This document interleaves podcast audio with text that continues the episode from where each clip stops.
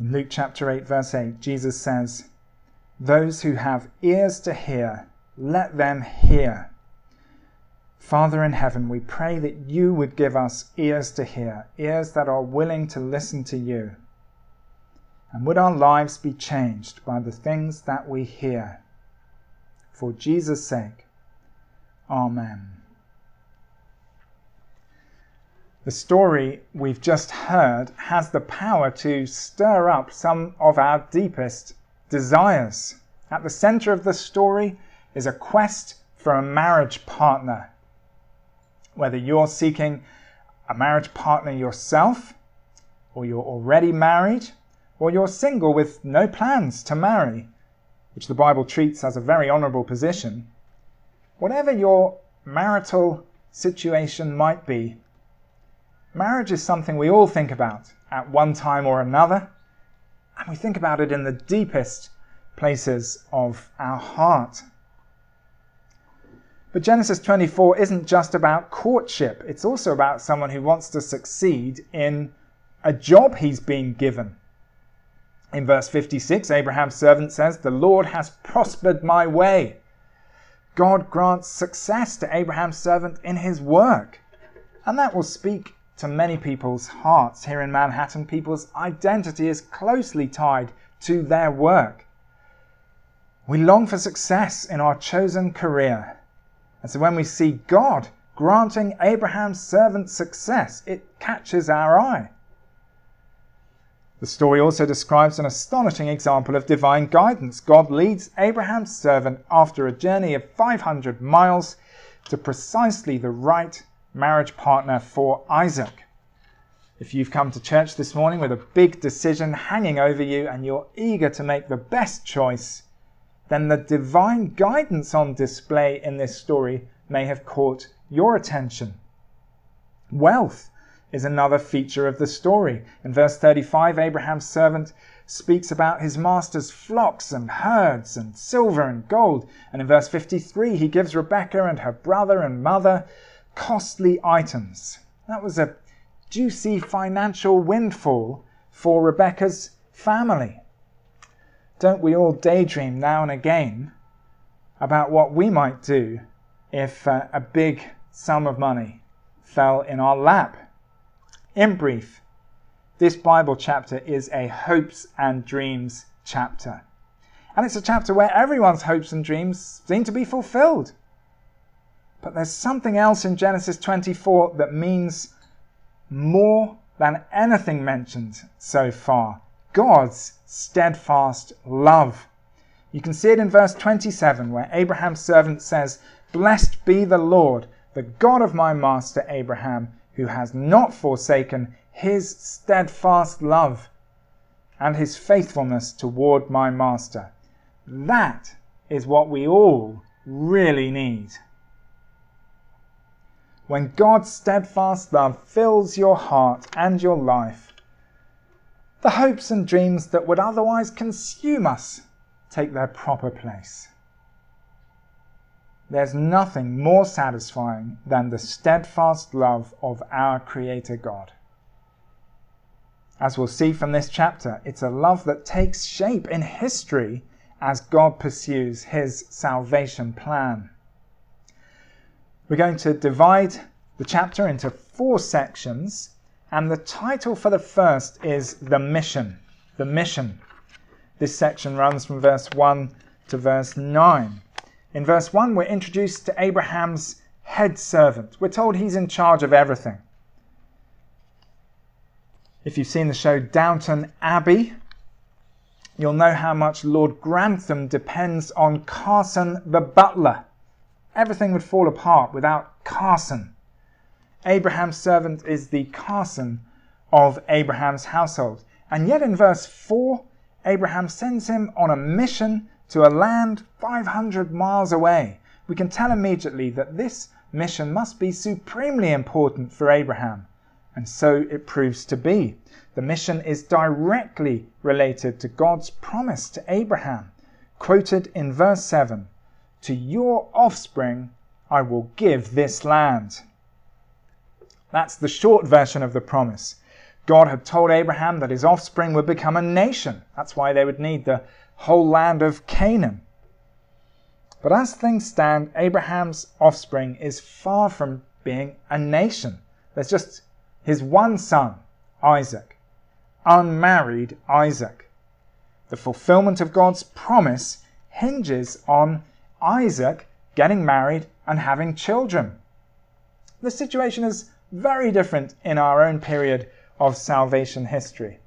But at this early point on the salvation timeline, things cannot move forward so long as Isaac is alone in the basement playing video games. With that in mind, we can see why Abraham sends his most trusted servant on this long distance matchmaking mission. Two features of the mission stand out. Abraham makes his servant swear in verse 3 that he won't take a wife for Isaac from the daughters of the Canaanites. That's why the servant has to schlep all the way to the region of Mesopotamia where Abraham's relatives are living. God had explained to Abraham that his descendants would eventually take over Canaan because of the sin of its current inhabitants. That land transfer in the future would be an act of divine judgment against the Canaanites for their wrongdoing. Abraham wisely doesn't want his son to get mixed up with that sinfulness. And so he says the woman must come from his own kindred, his own clan. The other standout feature of the mission is that the servant is told not to bring Isaac to the woman where she lives. It must be the other way round. See to it that you do not take my son back there, Abraham says in verse 6. And he repeats himself in verse 8 You must not take my son back there. God has tied his purposes to Canaan. Leaving Canaan means stepping outside of God's good purposes, as Lot found to his great cost when he left Canaan to live in the Dead Sea region. There are God given exceptions to that principle, but generally speaking, God's people had to stay in Canaan. Abraham doesn't want his son to go off to Mesopotamia and fall in love with the weather there and the food and the music and the cafe culture and never come back to Canaan. So that's the mission. Find a woman for Isaac to marry. She must be from Abraham's clan and she must be willing to leave her homeland to come to Canaan. The servant signs up. In verse 9, he solemnly swears to undertake this assignment. Let's move on to section 2 the maiden. The maiden. It's an old fashioned word, but it is there in our translation in verse 16, and it has the advantage of beginning with the letter M. This section of the passage runs from verse 10 to verse 21. 500 miles later, when the servant has arrived at his destination, he prays to God. And his prayer is where the theme of God's love is introduced. Please look with me down to verses 12 through 14. And he said, O Lord God of my master Abraham, please grant me success today and show steadfast love to my master Abraham. We might expect that prayer to end and show steadfast love to me. But instead, the servant asks God to show love to Abraham. God has said that he'll bless the world through Abraham. That means Abraham is like a, a tunnel that God's blessing goes through to reach the world, including this servant. Abraham's servant. The servant, the servant seems to have understood all of that. He's also understood that God's all important love for Abraham is on the line. Isaac has to find a wife here in Mesopotamia. So in verses 13 and 14, the servant makes a suggestion to God. He knows it's the time of day when the city's young women will be coming out to draw water from the well, and he says to God, Let the young woman to whom I shall say, Please let down your jar, that I may drink, and who shall say, Drink, and I will water your camels, let her be the one whom you have appointed for your servant Isaac. Let her be the one whom you have appointed. The servant trusts that God has already appointed a woman in this town for Isaac. And so he's asking God to manage things so that the appointed woman will be the one who gives him water and offers to water his camels. We need to notice that the servant is setting up a kind of filter. The woman who offers to water his camels will need to draw an enormous quantity of water. According to the Encyclopedia of Deserts, a thirsty camel can drink 53 gallons of water. One camel can drink 53 gallons of water. And we're told the servant has 10 camels. So Abraham's servant may not be expecting the very first woman who comes to the well to offer to do that massively strenuous camel watering work. He may be expecting that out of a dozen or, or more women, there'll be just one who makes that particular offer. So his prayer is a filter. He's asking for the camel watering woman to be the one God has appointed for Isaac. By the way, it's very hard to think of times when we ourselves should set up this kind of precise condition for God to fulfill. Abraham's servant has good grounds for doing so because he's in the middle of a critical moment of salvation history. We're not. God's salvation plan isn't on the line for us in the way that it was on that day in Mesopotamia. As it turns out, the first woman who comes out of the city with her water, with her water jar is the one who offers to water those ten camels. The reader knows her identity before Abraham's servant. We find out in advance, thanks to verse 15, that God has answered the servant's prayer. The camel watering woman is Rebecca, She's unmarried and she belongs to Abraham's clan. She's the ideal match for Isaac. But Abraham's servant doesn't yet know any of that. All he knows is that this as yet unidentified woman is willing to carry water from the well to the camel's trough over and over and over again.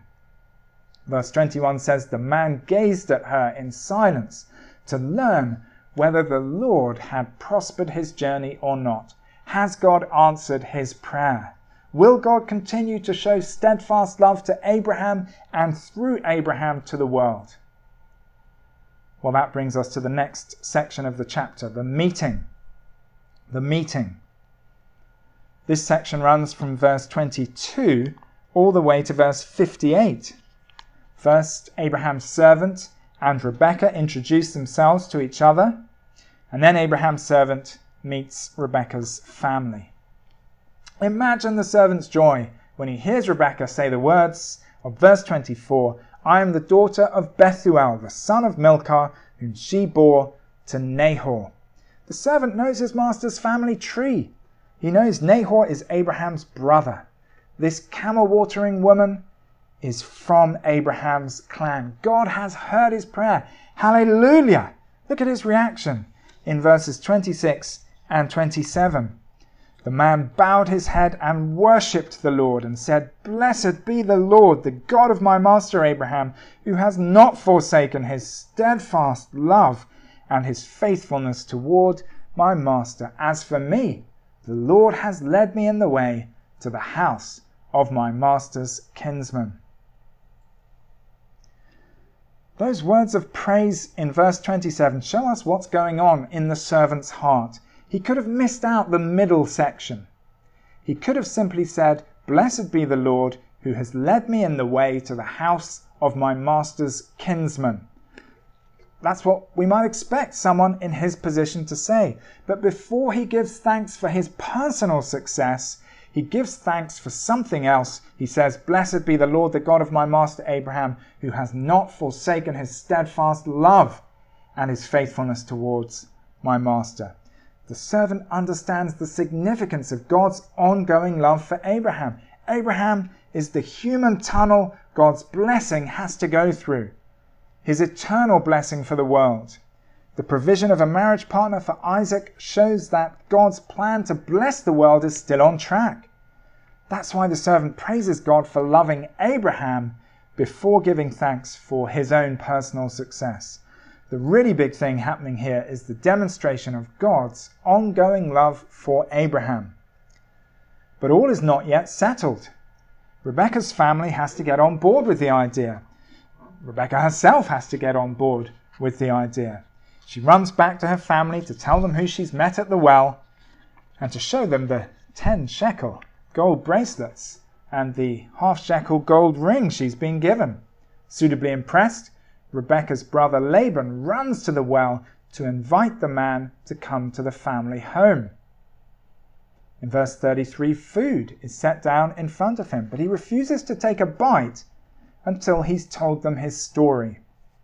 He finishes with this challenge to Rebecca's family in verse 49. Now then, if you are going to show steadfast love and faithfulness to my master, if you're on board with God's plan, tell me. And if not, tell me, that I may turn to the right hand or to the left. That's rather a stern challenge, isn't it? I wonder if it brings to mind anything we've heard from earlier in Genesis.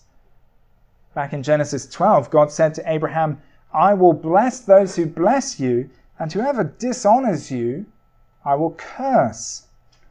That blessing or curse feature of God's promises to Abraham may well be on the mind of Abraham's servant here. Will these Mesopotamian relatives bless Abraham and receive blessing from God as a result? Or will they dishonor Abraham by refusing to let Rebekah marry Abraham's son? The answer comes quickly. In verses 50 and 51, Rebekah's brother Laban and her father Bethuel both agree, The thing has come from the Lord. We cannot speak to you bad or good. Behold, Rebekah is before you. Take her and go, and let her be the wife of your master's son, as the Lord has spoken. They've now blessed Abraham by giving their approval to the marriage, and so we expect them to be blessed. There is a measure of blessing right away. The servant gives Rebekah's family silver and gold jewelry and garments and costly ornaments. But God's blessing doesn't stop there. In the decades that follow, Laban's daughters, Leah and Rachel, gain an honored place among God's people, a place they would never have had if the family had said no to Abraham's servant at this point. God was true to his promise. He blessed Rebekah's family because they blessed Abraham. And yet all is still not finally settled. After a feast and a night's sleep, the servant wants to get moving. He says in verse 54, Send me away to my master. But he meets with some resistance. In verse 55, Laban and Milcah reply, Let the young woman remain with us a while, at least ten days. After that she may go. That sounds reasonable, doesn't it? Why not give Rebecca time to say some goodbyes to local friends? But Abraham's servant knows that if they don't get away quickly, they might not get away at all. Rebecca's family could change their tune potentially, still agreeing to the marriage perhaps, but asking for Isaac to come and visit first. The servant still has Abraham's instructions ringing in his ears You must not take my son back there. So the servant insists in verse 56 Do not delay me, since the Lord has prospered my way. Send me away, that I may go to my master. Rebecca is then consulted and she decides to go. It's time for us to move on to the final section of the passage, verses 59 to the end. The title for this section is The Message. The Message. The end of the story is very romantic. Isaac, who's still grieving the loss of his mother Sarah, goes out to meditate by himself. He looks up and sees camels approaching. Then the writer of Genesis switches to Rebecca's point of view.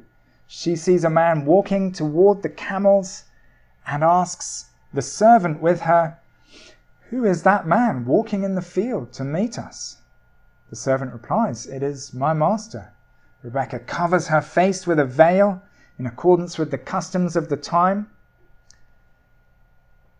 And then, according to verse 66, the servant tells Isaac everything that has happened. Isaac must have recognized the divine fingerprints all over the story of the servant's encounter with Rebekah. Verse 67 says, Then Isaac brought her into the tent of Sarah his mother, and took Rebekah, and she became his wife, and he loved her. So Isaac was comforted after his mother's death. With all of that delightful romance in the air, it's easy to overlook the send off that Rebecca is given in verse 60. But the send off mustn't be overlooked, it is integral to the message of the whole chapter. Please look down with me to verse 60. And they blessed Rebecca and said to her, Our sister, may you become thousands of ten thousands and may your offspring possess the gate of those who hate him. Rightly understood, those words speak of a bigger love story than the marriage of Isaac and Rebekah. And that bigger love story is an even longer distance love story than Isaac and Rebekah's. Before the creation of the world, God lovingly planned to send us a Savior. The Savior has been promised in Genesis ever since chapter 3, verse 15. According to that verse, he'll crush the serpent, which means he'll overcome the devil, and so he'll overcome temptation and sin and death. By Genesis 24, our passage today, it's clear this Savior will be one of Abraham's offspring. And in those words said over Rebekah, as she leaves her homeland to marry Isaac, the promised Saviour comes into view. Our sister, may you become thousands of ten thousands, and may your offspring possess the gate of those who hate him. There's a narrowing from thousands of ten thousands down to just one person in the final line the gate of those who hate him. God will bless the world because one of Abraham's descendants will possess the gate of those who hate him. Fast forward to the New Testament, and we hear Jesus say in Matthew 16, I will build my church, and the gates of hell shall not prevail against it. Jesus conquered his enemies through his death on the cross, by receiving God's punishment for sin in the place of everyone who trusts in him, Jesus frees us from the power of those enemies. If you're listening today as someone who's not yet trusting in Jesus, please put your life in his hands today so that you can rejoice alongside him in his victory. The testimony of the Bible is that those who don't trust in Jesus belong to the same side as his enemies and face the same eternal defeat as them. Come to Jesus if you haven't done so already and rejoice with him in his victory. Share in that victory. For those of us already trusting in Jesus, verse 60 reminds us of God's long distance love for us. As it says in 2 Timothy chapter 1, this grace was given us in Christ Jesus before the beginning of time. In his great love, before the creation of the world, God prepared a rescue for us. He sent his Son, Jesus Christ, the offspring of Abraham, to be our Saviour. At the time of the matchmaking in Genesis 24, God's love was seen in his faithfulness to Abraham. Remember those worshipful words of the servant in verse 27. Blessed be the Lord, the God of my master Abraham, who has not forsaken his steadfast love and his faithfulness toward my master. But in our time, God's love is seen in the death and resurrection of Jesus Christ. 2 Timothy chapter 1 This grace was given us in Christ Jesus before the beginning of time, but it has now been revealed through the appearing of our Saviour Christ Jesus, who has destroyed death and has brought life and immortality to light through the gospel.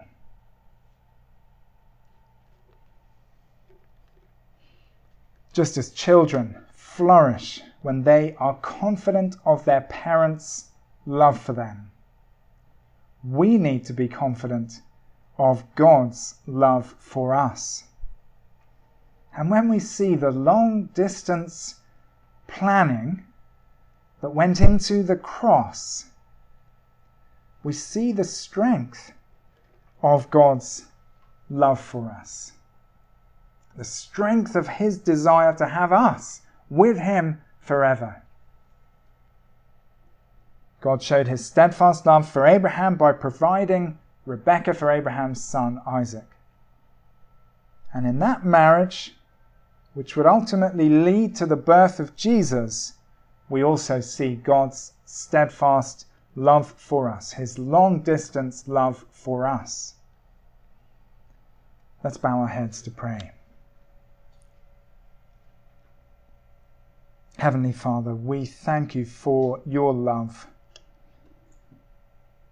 Thank you, Father, for the love in your heart for us before the beginning of time, before the creation of the world. Thank you for the salvation plan you set in motion. Thank you for bringing that plan through this critical point when Isaac needed a wife. We praise you, Father, for overseeing your salvation plan and fulfilling all your promises. We thank you for the sacrifice of your Son, Jesus, that we're about to remember as we take communion. And we pray, Heavenly Father, that you would keep us confident of your love for us. Through Jesus. Amen.